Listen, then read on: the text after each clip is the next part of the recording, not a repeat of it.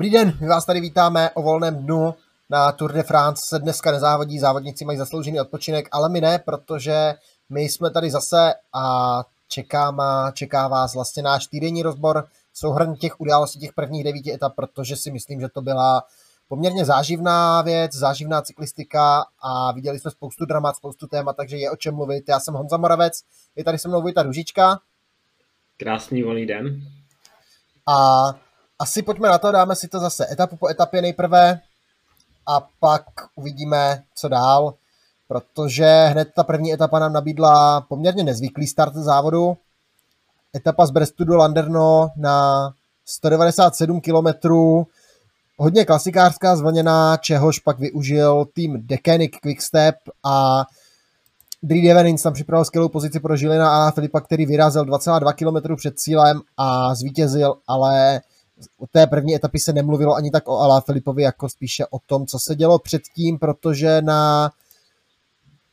vrchařské prémii Cote de Saint Trivoal, určitě známý incident, my jsme se tady o tom bavili, vy jste to určitě zachytili, kdy nepozorná divačka vlastně stála u cesty, vystrčila vlastně takový ten poster, banner do cesty, složila tři čtvrtě pelotonu, spadl, zůstali v tom pádu velcí favoriti, včetně třeba Primože Rogliče. A pak přišel další pád před cílem, 7 km před cílem, kdy tam vlastně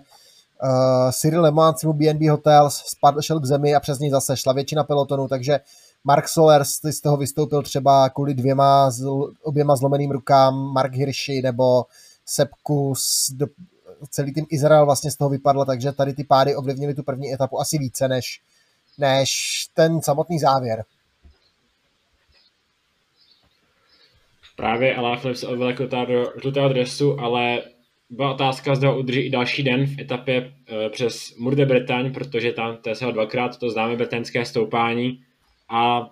aktivní zde byl Matěj van der Poel, který byl trochu zklamaný z té první etapy, že si neoblékl žlutý trikot, že nevyhrál etapu, ale chtěl to vrátit zpátky. A hned na prvním výjezdu Mur de Bretagne si dojel pro 8 bonusových sekund, takže tam stála Alá Filipa a poté na posledním výjezdu na Mur de Bretagne na tom cílovém vyrazil, nečekal úplně na samotný závěr a docela suverénně si dojel pro, pro prvenství v etapě a díky tomu těm všem bonusovým sekundám, díky náskoku na Alá Filipa nakonec se posunul do žlutého dresu, ale Filip byl osmý a už jsme měli i náznaky toho, jak tam jsou ty celkový favorité, uh, protože Pogačar, Pogačar se posunul už na třetí místo se ztrátou 13 sekund,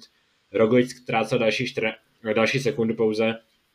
a trochu už nám ten den si z toho vystoupil Geran Thomas, který byl takový hlavní poražený dne, protože tam v závěru ztratil asi 15 sekund na ty své největší konkurenty. Vlastně pak kolem Matěje van der Pula tady po té etapě a kolem, té, vlastně kolem celé té jeho účasti byl dost velký hype. Alpecin i v první etapě vlastně nastupoval ve speciálních dresech, uh, vlastně k úctím památky Raymonda Polidora, takže Van Der Poolova dědečka. Pak byl znovu velký hype kolem toho, že když Matěj Van Der Poel vnuk legendárního Raymonda Polidora jede ve žlutém, takže Alpecin tu pozornost velmi dobře směřoval na sebe a na jednoho jediného muže Matěje van der Pula, který pak v tom žlutém trikotu několik etap vydržel a jezdil.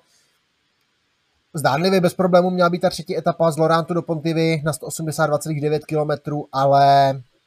přesně, přesný opak se stal a znovu to byly pády, které to ovlivnily, protože se padalo největším poraženým dne Primoš Roglič, který tam spadl po kontaktu se Sonny Colbrellim, nabral ztrátu minutu a půl na vítěze nebo na čelo závodu, ale padali vlastně úplně všichni, téměř všichni favoriti spadli, i tady Pogačar nabral ztrátu, protože zůstal za tím pádem, ztratili další závodníci, ztratil znovu Geraint Thomas, ztratil Rigoberto Uran, ztratil Bauke Molema a ztratil Nairo Quintana, ztratil Wilko Kelderman, ale jediný vlastně, kdo z toho vyšel vítězně, nebo dva závodníci, kteří z toho vyšli dobře, byli Julien Alaphilippe a Richard Carapaz, proto celkové pořadí, kteří se vlastně udrželi v té čelní skupince. Alaphilippe si tam dokonce zaspurtoval, ale tu etapu vyhrál tým Merlier pro tým Alpecin. Druhý vítězný den, navíc ten úspěch týmu potrhnul Jasper Philipsen druhým místem, třetí tam byl Nasser Boani a tým Merlier vlastně, vlastně po vítězství na Giro vyhrál i etapu na Tour de France, takže v jedné sezóně samozřejmě. A čtvrtá etapa byla asi po, řekněme, nejklidnější, ale od drama se nám postavil, postaral závěru Brent van Moor, závodník z Belgie, který e, velice dobře tam držel až překvapivý náskok na hlavní pole a to možná trochu zaváhlo, Fan Morovi nechalo až příliš mnoho prostoru a Fan Mor nakonec uh, vypadalo, že se možná i dojde pro prvenství, ale přece jenom v posledním kilometru došly síly a na poslední dvoustovce bylo dojet, takže velká škoda pro Benta Fan Mora, ale to, co nás čekalo v poslední dvoustovce, tak to byl uh, zase další příběh, protože uh, se nám do toho sportu poprvé zapojil Mark Cavendish, který původně ani neměl tu de France jet, vlastně původně neměl ani už to závodit, ale Mark Cavendish se nakonec uh, zkušeně poradil v závěru a poradil si takovým způsobem, že tu etapu vyhrál, dokončil tu, za druhém místem skončil na Serbuány, třetí Jasper Philipsen a Mark Cavendish, která oslavil svoji 31. výhru na Tour de France, zase se přiblížil rekordu Eddieho Merckxe, ačkoliv on sám o něm nechce nic slyšet. Ale Cavendish se k němu přiblížil a ta vlastně pohádka ze dna na, ze dna na vrchol byla dokonána. Máme vlastně skoro celé video z té čtvrté etapy jsme tomu věnovali, takže odkaz budete mít tady nahoře, kdyby vás to zajímalo více. My pojďme dál, protože ne další den čekala pátá etapa, to byla časovka z Chanže do Lavalu na 27,2 km a tam poprvé asi se ukázalo, kdo bude tím hlavním favoritem, proti komu to všemu to bude a kdo bude ten muž, kterého bude potřeba porazit, protože tady Pogačár tu časovku ovládl 30, s časem rovných 32 minut s průměrem 51 km za hodinu. Neuvěřitelný výkon, ale Matěje van der Poel skvělým srnatým výkonem si udržel ještě ten žlutý trikot a prodloužil vlastně to své putování závodem z těch celkových favoritů vlastně za Pogačarem nejlépe to zajel domácený Roglič, který zůstal pomácený z té čtvrté etapy, který ztratil tři čtvrtě minuty. A pak vlastně Rigoberto Urangilen a Filip Pierre Latour a Geraint Thomas, kteří ztratili více jak minutu na Pogačara. A opravdu to bylo, se začal rýsovat ten scénář všichni proti Pogačarovi po té časovce. To pořadí celkově se stalo být eh, na první pohled třeba i rozhodnuté, protože Pogačar neskutečně větší náskok, než se určitě čekalo ale v šesté etapě se opět nic stát nemělo, protože se šestá etapa do Šatera byla opět rovnatá a byl to opět ten stejný příběh jako ve třetí etapě, protože Mark Cavendish tady v Šatero vyhrál už dvakrát v historii minulosti a dokonce v roce 2008 tady získal v tomto dojezdovém městě první etapu svojí na Tour de France a získal tu do tohoto dne i svoji poslední etapu, protože eh, Mark Cavendish v závěru opět si dokázal poradit. Trošku tam byl konflikt, když tam uh, dotkli v závěru s Jasperem Philipsenem, mohlo to být trochu kontroverzní, ale nebylo to zase tak vážné, aby byl Mark Cavendish diskvalifikován a Mark Cavendish teda nakonec v zeleném dresu oslavil svoji druhou vítěz, druhé vítězství na Tour de France, tady 32. 32. prvenství eh, celkově a Mark Cavendish teda v zeleném dresu zdálo se, že i v tom zeleném dresu na to velice dobře porazil teda Jaspera Philipsena a na třetím místě eh, to byl na třetím místě to byl na Serbuány, takže Eh, další taková klidnější etapa. To se nedá říct etapě číslo 7 z Vierzonu do, Le Cruz, do, na, do Le Cresot, 249 km, nejdelší etapa ročníku a vlastně nejdelší etapa Tour de France od roku 2000. A Úvod rovinatý, druhá polovina zvlněná a tady se čekalo, že to bude o úniku, o početném úniku, jenže o ten únik se bojovalo asi 50 km a nakonec se do něj dostali i Matěj van der Poel ve žlutém trikotu Wout van Aert jako jeho největší, největší rival, ale byli tam i Vincenzo Nibali, Simon Yates, Filip Gilbert, Seren Krak Andersen a další závodníci, ale všem vypál rybník Matěj Mohorič, který prostě nechtěl být tady v té početné skupině, ujel, byl tam se ve společnosti Jaspra Štujvena chvíli, ale pak nastoupil na stoupání Signal de Ušon, dojel si to a vyhrál. Byl to parádní výkon od Matěje Mohoriče a po ztrátě Jacka Heiga, lídra na celkové pořadí ve čtvrté etapě, Bahrain dostal náplast a těžil z toho pak i v následujících dvou etapách v tom celkovém pořadí. Tam zkusil nastoupit Richard Carapaz, ale, ale neuspěl a byl dojet vlastně na cílové pásce. Díky práci týmu Movistar, také jsme to probírali, Movistar zase šel k Karapazovi až moc po krku možná, ale hlavní zpráva nebyla, že Primoš Roglič ztratil na ostatní favority asi tři minuty, vypadlo z toho celkového pořadí a zdálo se, že Roglič asi nebude ten, s kým se bude muset počítat do dalších etap, že by mohl být Pogačarovým největším soupeřem. Byla to asi těžší etapa, než jsme možná čekali, ale to se dá říct i o té TP 8 ona na Le Grand Bornard. Závodníci poprvé přijeli do Alp a tady asi uh, se stalo něco, co jsme úplně nečekali v tom celkovém pořadí, ale ještě nejprve tam před tím favoritem celkového pořadí tam byl únik a nejlépe si to uniku svedl Dylan Towns, který jako první přijel stoupání na Grand Bornár a nakonec ve sjezdu dokázal uhájit ten svůj náskok, takže Dylan Towns získal svoji druhou etapu na Tour de France, poté co se tady v roce 2019 radoval na vrchol La Planche de Belleville, ale z toho celkového pořadí tam opět dominoval jeden závodník a to byl tady Pogačar, protože tady Pogačar nečekal na to cílové stoupání, ani na Col Rom se zdálo všem ostatním. Richard Carapaz se ho snažil chvíli udržet, ale marně. Tady Pogačar naprosto hrozně, hrozně rychle vystoval všechny ta stoupání. Rychle se přibližoval tomu úniku, ale právě na ten, co už to nestačilo a tady Pogačar nakonec na čtvrtém místě dorazil do cíle, ale na ty ostatní konkurenty to byl naprosto suverénní náskok, protože ty další, jako Richard Carapaz, jako Jonas Vingegaard, jako Alexej Lucenko, tam dorazili se ztrátou tří minut a kdo z toho dneska ten den úplně vypadl, byl, byl Primož Roglič a Grant Thomas, kteří odpadli již eh, v úvodních kilometrech této etapy a vlastně dole na mezi posledními vlastně uh, Grant Thomas na 174. místě, Grant, uh, Primož Roglič na 175. místě ztratili přes půl hodiny, takže jejich ambice na celkové pořadí byly pryč. Jak se musel chválit výkon vlastně uh, Matěje Mohoriče z té sedmé etapy, tak se musel stejně chválit i další slovnic tady Pogačar v té osmé etapě, protože ta 30-kilometrová solová jízda byla naprosto famózní, neskutečná, neuvěřitelná a položil tam dost jasný základ minimálně k tomu svému aktuálnímu vedení a když jsme smekli před výkonem Mohoriče a Pogačara, tak to samé musí přijít i v deváté etapě před Benem u Conrem, protože to byla další etapa, sklus do, do, na stoupání v týdní na 45 km, hodně kopcovitá, možná asi nej, dosud nejtěžší etapa toho ročníku a Ben O'Connor tam prostě zdecimal konkurenci a zdecimal konkurenci v podobě Naira Quintany i Sergia Igity a dalších závodníků v extrémně silném úniku dokázal být na, ve správný čas na správném místě, sice v sjezdu ze stoupání Corne de Rosselat, Mo Quintana s Igito ujeli, ale on se je pak dojel a na stoupání Tyň neměl, neměl problém, urval vlastně oba dva kolumbijské soupeře a vyhrál a pak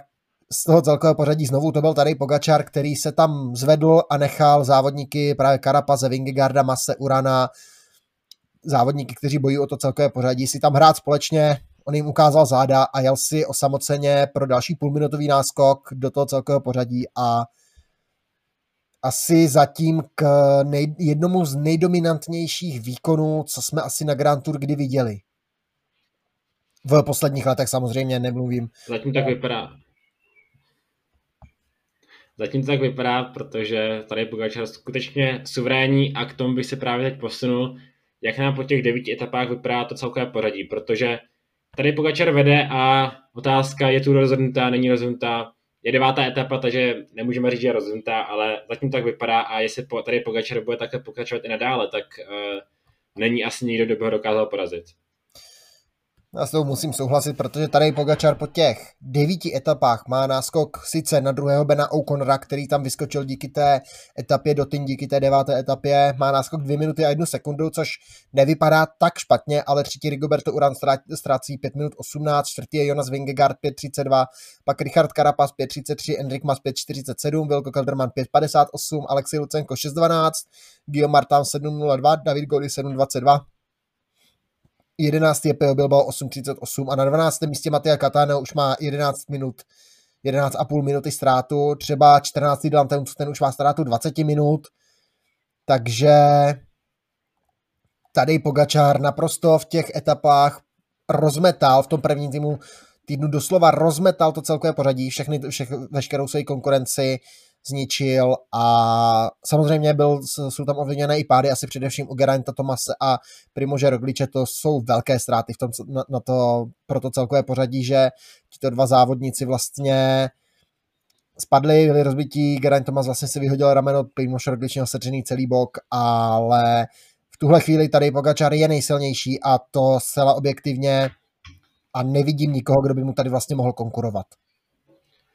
V tuhle chvíli. Pán boj o to, zatím to vypadá boj na druhé místo a favorit pro mě asi stále číslo jedna bude Richard Carapaz a to druhé místo, protože v té etapě do Tyň vypadal v závěru asi nejsilněji z, toho, z těch ostatních favoritů, protože tam přivedl ty favority, v samém závěru se snažil získat uh, nějaké sekundy, ale nepodařilo se mu to, ale Richard Carapaz podle mě bude ještě silný v těch horách v druhém a třetím týdnu a myslím si, že zatím hlavní favorit na to druhé místo, alespoň pro mě. A uvidíme, co třeba Rigoberto Uran, který jezdí hodně nápadně, vlastně v žádné etapě není pořádně vidět, ani nevíte, že pořádně jede, ale je průběžně třetí a Rigoberto Uran se zdá, že by mohl třeba i vyrovnat ten svůj nejlepší výsledek eh, z roku 2017, kdy tu skončil na druhém místě. Karapaz vlastně je extrémně aktivní, snaží se udělat něco s tím Pogačarovým vedením, nastupoval v té sedmé etapě, byl v cílové rovince, nastupoval i v té osmé etapě, vlastně jediný se tam chvíli držel s Pogačarem, znovu byl v cílové rovince, dneska se znovu zvedal, a, ale byl znovu dojet, takže Karapaz se snaží, ale bohužel to na Pogačara nestačí a ti ostatní favorité ho dokáží pak pokrýt nějakou společnou prací, takže Carapaz bude mít co dělat, aby se jich zbavil, protože jak Urán, tak Wingard, tak Mas, asi i Kelderman, to jsou závodníci, kteří zatím vypadají, vypadají poměrně dobře a jsou tak na podobné výkonnosti a ta, ten souboj o to třetí, druhé místo bude hodně dobrý.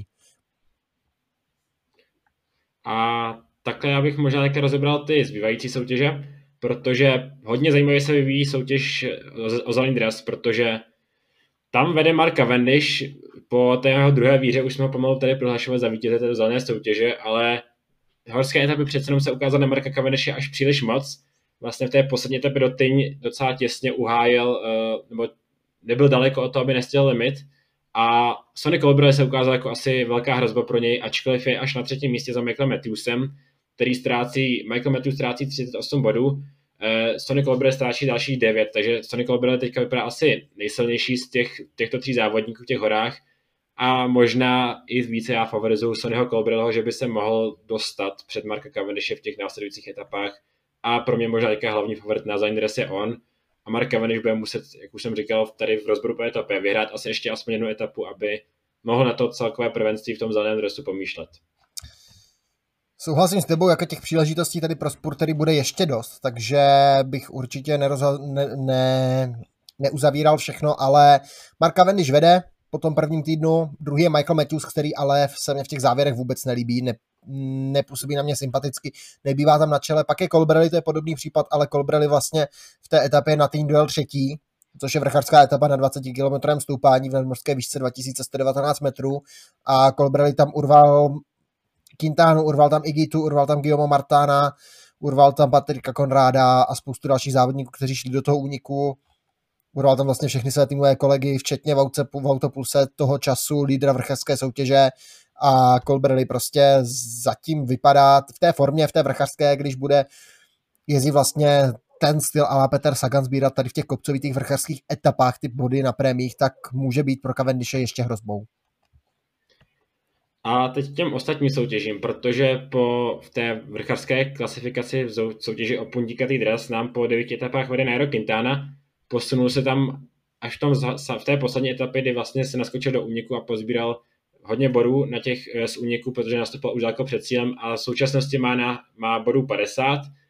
Michael Woods má bodů 42, ten na druhém místě, třetí Wout Půl ztrácí 39, má 39 bodů a pak už je trochu větší díra, Ben O'Connor ztrácí 24, má 24 bodů a Sergio, Sergio Igita 22 bodů, takže tak vypadá ta horská soutěž. Jak to může vypadat? Zatím Nairo Quintana projevil velký zájem o tu horskou soutěž a vypadá z těch závodníků, kteří vyloženě jdou po té horské soutěži nejsilněji. Třeba Ben O'Connor možná v té deváté etapě vypadal silněji, ale ten teďka se do úniku moc nebude muset moc naskočit, protože je druhý v takové klasifikaci a tomu trošku, trošku bude svazovat ruce do toho úniku. Souhlasím, souhlasím s tebou, protože Ben O'Connor vlastně jsme říkali druhý v celkovém pořadí, vyjádříme se k němu za chvíli k Benu O'Connorovi, k jeho ambicím a tak. Nairo Quintana, Michael Woods a Wout Puls, to jsou v tuhle chvíli asi tři závodníci, kteří po tom puníkovaném dresu půjdou možná ještě Sergio Igita, kterého, kterého ale možná budou sazovat i částečně ty týmové úkoly k té mladé soutěži nevím, jestli má cenu se vyjadřovat, protože vede tady Pogačar opět a půl minuty před Jonasem Vingegaardem, David Gody na třetím místě ztrácí 7.22, čtvrtý Aurelien Pare Pentre 11.54, takže pokud Pogačar nepoleví, nestratí, neodpadne v, tom žluté, v, tom, v té žluté soutěži, tak ani o tu bílou nepřijde. A co se týče týmové soutěže, tak tu vede v tuhle chvíli Bahrain Victorious před týmem Aže Desert a třetí je Ineos. Takže asi bych se šel podívat pomalu na nějaké takové ty vítěze, poražené, Vojto, anebo se mrkneme nejdřív na ty odstoupivší, na ty pády a ty nepříjemnosti, co se děly v prvním týdnu. No mně připadá, že ty pády tomu předchází, takže měli jsme tady hodně pádů, hlavně ta třetí etapa, kde spadl Primož Roglič, Geran Thomas, spadl tam Arno Demar, spoustu těch favoritů tam spadl, třeba tady Pogačar to nespadl a ztratil tam čas, takže ta, ta třetí etapa byla hodně smutná v tomhle ohledu, vlastně jsem líbil komentář Tomase Dechenta, který napsal na Twitter, jestli jste všimli, že třeba Lachlan Morton, závodník týmu EF Education First, tak teďka objíždí Tour de France, ale jako, jako jednotlivec, jako sám za sebe mimo závod. A Tomas Dechen se zeptal, jestli by mohl se k němu přidat, odstoupit z Tour de France, protože to vypadá jako bezpečnější jezdit eh, tam společně ve dvou s Lachlanem Mortonem, než tady mačkat z balíku, kde každý den spadnou dvě třetiny závodníků. V té první etapě po tom kontaktu s tou divačkou pro provařeném, jak jsme o něm mluvili, kdy Mark Soler si třeba zlomil obě ruce, tak hned v té etapě odstoupili Jaša Sitterlin, Ignata Skonovalovas a Cyril Lemoine. Jaša Sitterlin potom pádu právě s divačkou, Ignata Skonovalovas a Cyril Lemoine potom druhém pádu těch 7 km před cílem. Doplníme jenom k té divačce ASO se rozhodlo nepodnikat žádné kroky proti ní právní, protože pak samo vlastně na se naplánovalo brutální dojezd té třetí etapy, která dost výrazně a až moc ovlivnila to celkové pořadí. A i díky ní má vlastně Pogačar takový náskok, jaký má v tuhle chvíli, protože většina jeho konkurentů během závodu už byla na zemi, ale proti té divačce chce Mark Soler podnikat mm, vlastně kroky právní, ale uvidíme, jak to dopadne.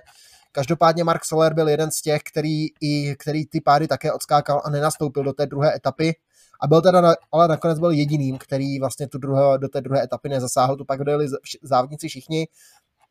V té třetí etapě už to bylo horší, tam byly zase pády, nedojeli etapu jenom Robert Hessing, Jack Hake a třeba Caleb Juvený dojel, akorát měl zlomené, akorát si zlomil v pádu v cíli s Petrem, s Petrem Saganem, to byl také hodně zvláštní pád vlastně, Vojto, co tam Caleb Juven spadl, Petr Sagan přes něj přeletěl a Caleb Juven pak nenastoupil do čtvrté etapy kvůli zlomenému, zlomené kliční kosti. To byla hodně velká ztráta, Caleb Juven tady měl být ten hlavní sprinter a teď vypadá, že ho nahradil teda Mark Cavendish pozici toho sprintera číslo jedna, ale asi bych na to navázal a šel bych pomalu, kdo tady je právě ten vítěz, ale bych na to navázal nejprve ty poražení, protože ti poražení jsou asi kromě, když vezmeme kromě všichni, kromě tady Pogačara, bych to řekl trošku s nadsázkou, ale uh, když bych zaměřil ty sprintery, tak uh, asi musíme říct uh, především Arnold Demara, Caleba Juvena, nebo Caleb Juven už jsme říkali kvůli tomu pádu, ale Arnold Demar teďka nám odstoupil po deváté etapě, nestihl limit, takže to je další poražení z těch sprinterů a vlastně poražení jsou skoro všichni, kromě Marka Cavendishe v těch sprintech, protože ten je zatím, zatím sprinterem číslo jedna a ostatním úplně nestačí. Když mě ještě necháš chviličku, tak já dokončím, kdo teda nám v závodě ještě nepokračuje, protože do té deváté etapy nenastoupil Primoš Roglič, takže druhý muž loňského pořadí po těch pádech, další obě těch pádů. Nenastoupil ani Matěj van der Poel, který se chystá na olympiádu. Pak po pádech odstoupili Tim Merlier, Nance Peters, Jasper de Bois, takže další sprinter, Tim Merlier je venku a jak říkal Vojta, Arno Demar nestihl časový limit, stejně tak Brian Kokart, což je jeden z těch největších poražených těch purtů, protože Brian Kokart byl absolutně neviditelný a doplním ten časový limit v té deváté etapě nestihli ani Stefan de Botnik, Dlamini, Loic Fliegen, jako po Guarnieri, Antony Delaplas. Takže na turnám po dovolného dnu se přežilo vlastně 165 závodníků, což je poměrně solidní, poměrně velká umrtnost, ale když se podíváme na ty sprinty, tak říkal Vojta, Alpecin určitě se dá považovat za vítěze, Mark Cavendish, to je rozhodně vítěz těch sprintů. Podle mě i Nasser Buany se dá označit jako vítěz těch sprintů, protože Buany vypadá velmi, velmi pěkně, ale jinak z těch závodníků do, tam úplně nikoho tak jako dobrého nevidím už. Asi ne, zkrátka tam je Mark Cavendish, Nasser Buani, jak si říkal, ten překvapuje, že, že na druhém místě tam byl dvakrát, ten tak Jasper Philipsen, Tim Merlier a celkové Alpecin asi můžeme označit za vítěze, ale uvidím, jak se Jasper Philipsen povede těch dalších etapách po té, co Tim Merlier už odstoupil. Ale teď bych asi šel k těm vítězům a poraženým z toho celkového pořadí, protože, tak už jsem říkal, tady je to všichni proti tady Pogačerovi, protože tady, tady Pogačer je vítěz a všichni ostatní se zdají být jako ti poražení, protože nikdo mu zatím konkurovat nemůže a v tom celkovém pořadí asi jako vítěz číslo jedna může být tady Pogačar, případně Ben O'Connor, který tu dokázal vyhrát ještě například etapu a je druhý v tom celkovém pořadí. Souhlasím s tebou, asi eh, Ben O'Connor určitě je vítěz toho prvního týdne, ale abych ho neřekl jako vítěz v tom celkovém pořadí, protože Ben O'Connor je vítěz etapy a to byl skvělý, skvělý výsledek, ale jak si říkal tady Pogačar, Prostě nevím, no, tady Pogačar prostě de- demonstroval tu sílu, je v tuhle chvíli není k poražení, nevidím možnost, pokud by neměl nějaký pád, defekt, nějakou smůlu, nebo nevybouchl, jak říkal Vojta, tak se s ním nedá závodit prostě a Pogačar jede cílevědomě, směřuje přímo za tou výhrou, pak ti ostatní závodníci určitě velcí poražení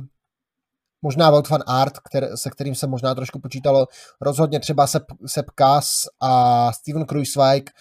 Primož Roglič, který už v závodě ani není, takže Jumbu se to úplně rozpadlo a teď to vypadá, že Jonas Vingegaard snad bude jezdit sám ty etapy za Jumbo, protože i Wout van Art už jsem chytil spekulaci, že by měl opustit závod. Robert Hessing tady není, Primož Roglič tady není, Kruiswijk Kus, Tony Martin, Mike Toynisenty, zatím nezáří kus šel do úniku, dneska Krujsek tam vůbec nebyl, Tony Martin tam byl chvilku s Vingegaardem a pak Mike Tonysen to je rovinář, takže Jumbo velký poražený toho prvního týdne a jejich vlajku drží Jonas Vingegaard jako jediný a toho bych jako poraženého zase neoznačil, protože je průběžně čtvrtý a co jsme viděli tu jeho časovku, tak mám, tak mám dojem, že by mohl i zautočit na celkové pořadí i na to pódium.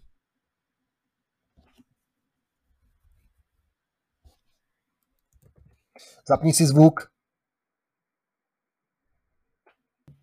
To, se, to jsem povedlo, to jsem uh, si stlumil, ale uh,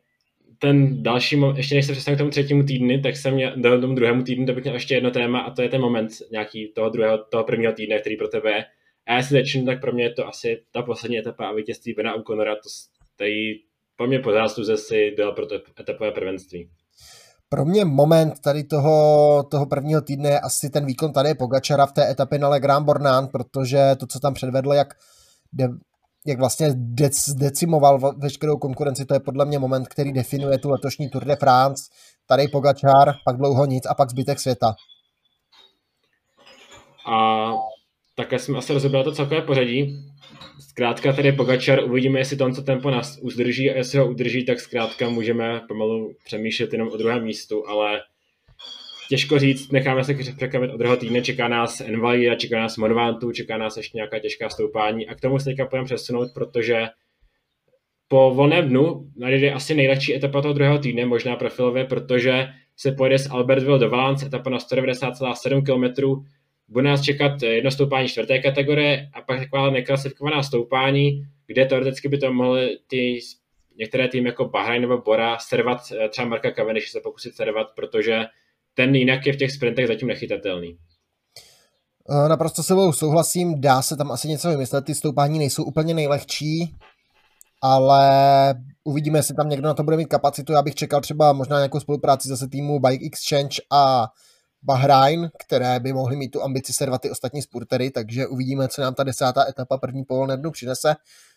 Pak etapa jedenáctá, to je asi vrchol, možná i celého závodu, protože to je etapa ze Sugers do Malasen,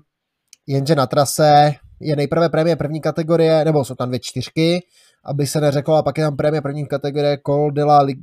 Liquier, ale pak je tam dvojitý přes Monvantu. Nejprve z té lehčí strany, kdy se dojde na Šale Reinhardt, pak ten závěr teda už bude ten známý prudký stoupání, to známé prudké stoupání, pak se sjede a pak se přejede, pak se pojede to stoupání z, Bedoa, z Bedoánu na Šale Reinhardt a nahoru na Monvantu tu měsíční krajinou. Na Monvantu není finish, jak se říkalo, bude tam ještě sjezd a dvojitý přes Monvantu, to si myslím, že může být pěkně, pěkně brutální etapa. Uvidíme, co s tím udělá to, že má tady Pogačar takový náskok, jestli tam náhodou nebudou všichni sedět za vlakem týmu UAE a koukat na ně, co se stane a že by nikdo nenastoupil, toho se trošičku bojím a já ale pevně doufám, že závodníci tam budou aktivní, budou útočit a uvidíme tam co nejvíce akce. Morván, to by si to rozhodně zasloužilo. Protože se vrátí už až po pěti, let, už po pěti letech, takže to celá dlouhá doba od posledního výjezdu. Ale etapa 12. taková klasikářská, opět jenom jedna prémie, ale tady by to mohlo být teoreticky sprinteři, možná nějaký klasikáři. Pro mě takový favorit je právě Sonny Colbrey, Michael Matthews. Uvidíme, jak se s tím poradí Mark Cavendish. Možná to nebude příliš těžké, ale to se nechám překvapit. Je to hodně zvlněná etapa, na druhou dá se tam třeba potrhat ten peloton, možná to padne i na únik, ale já bych také, já bych favorizoval i zase hromadný sport, možná i více jak v té etapě desáté bych tady favorizoval ten hromadný dojezd a jasně, Jasper Philipsen, Mark Cavendish, to jsou asi největší favoriti na Serbuany. do těch dojezdů, ale pak přijde etapa 13. z ním do Carcassonne a to znovu je to zvlněná etapa, ale ne tolik, takže by se tady to by měl být znovu vrchářský dojezd, je to etapa teda na 220 km, takže pořádně dlouhá, na, na trase vlastně jedno stoupání čtvrté kategorie, takže uvidíme, co nám přinese tam, může to být únik, ale znovu favorizoval bych spurtery. Etapa, potom etapa 14, tak ta asi uh, taková, těžko říct od ní čekat, protože ta je něco podobného, protože opět taková uh, zvoněná, mohlo by to být mezi sprintery, mezi klasikáři, těžko říct, od ní čekat, asi další stejný favorité jako v té etapě předchozí a opět uh, asi favorizujeme klasikáře možná. Já bych možná v té etapě 14 z Carcassonu do Quilánu favorizoval i únik, protože jsou tam stoupání třetí, druhé kategorie, vlastně před cílem je stoupání Col de San Luis 4,6 km, 6,8% a podle mě se budou všichni šetřit na tu etapu 15. z Seretu do Andory, na Andorra Vela, kde jsou stoupání první, druhé kategorie, ale hlavně je tam Envalíra, která sice vrcholí 50 km před cílem, ale je tam suvenir Anyho des Granče nadmorská výška 2406 metrů nad mořem a to byl takový ten druhý vrchol toho prvního týdne, pak je tam ještě stoupání Col de Bexa, uh, Belaxis 6,2 km, 8,6%, takže pořádně prudké před cílem, je na, bude na něm i ta bonusová prémie umístěná a pak je tam sjezd do Andory, takže uvidíme a bude to vlastně jediný moment, kdy Tour de France opustí území, území Francie. Asi právě ta etapa na Monvantu a etapa tato budou ty královské etapy toho, tohoto druhého týdne, to na co se těšit. Jsem trochu skeptický k tomu, že to opět je po sjezdu na Monvantu nás bude, po Monvantu nás bude čekat sjezd, tady po Envalide a vlastně nejvyšší stoupání, eh, nejvyšší stoupání tady na Tour, tak bude 50 km před cílem, takže těžko říct, jak nám to může nadělit, ale uvidíme, bude to asi zajímavá podívaná, doufejme, a že se třeba tady Pogačar ještě bude mít nějaké zaškobrnutí a nebude ten jeho výkon tak suverénní, ačkoliv nemůže mu to nepřát, protože si zatím jde docela suverénně sám útoky. Poslední otázka. Co čekáš od toho třetího, od toho druhého týdne? Co čekáš, co, co uvidíme podle tebe? Já čekám zatím, asi tady Pogačar si bude s přehledem hájit ten žlutý trikot a čekám hodně etapů do úniku. Možná i na Vonvátu by se mohli vidět únik, na Anvalíře by se mohli vidět únik, si myslím. A v těch klasikářských etapách uvidíme, tam to bude asi snaha servat Marka Cavendishe a boj o zelený trikot. Tak a já si myslím, že takhle je to od nás všechno. Tak, tak jsme nějak shrnuli v rychlosti ten první týden, takže snad vám to dávalo smysl, snad jsme vás nenudili a děkujeme vám za pozornost a budeme se těšit zase s těmi denními souhrny, uvidíme, jak, jak to bude zvládat v druhém týdnu, ale snad, snad se nám to povede vždycky nějak spatlat, stvořit, vymyslet co a jak. Takže děkujeme, mějte se hezky a zase na viděnou. Taky děkuji za pozornost, uvidíme se teda u druhého týdne a nashledanou.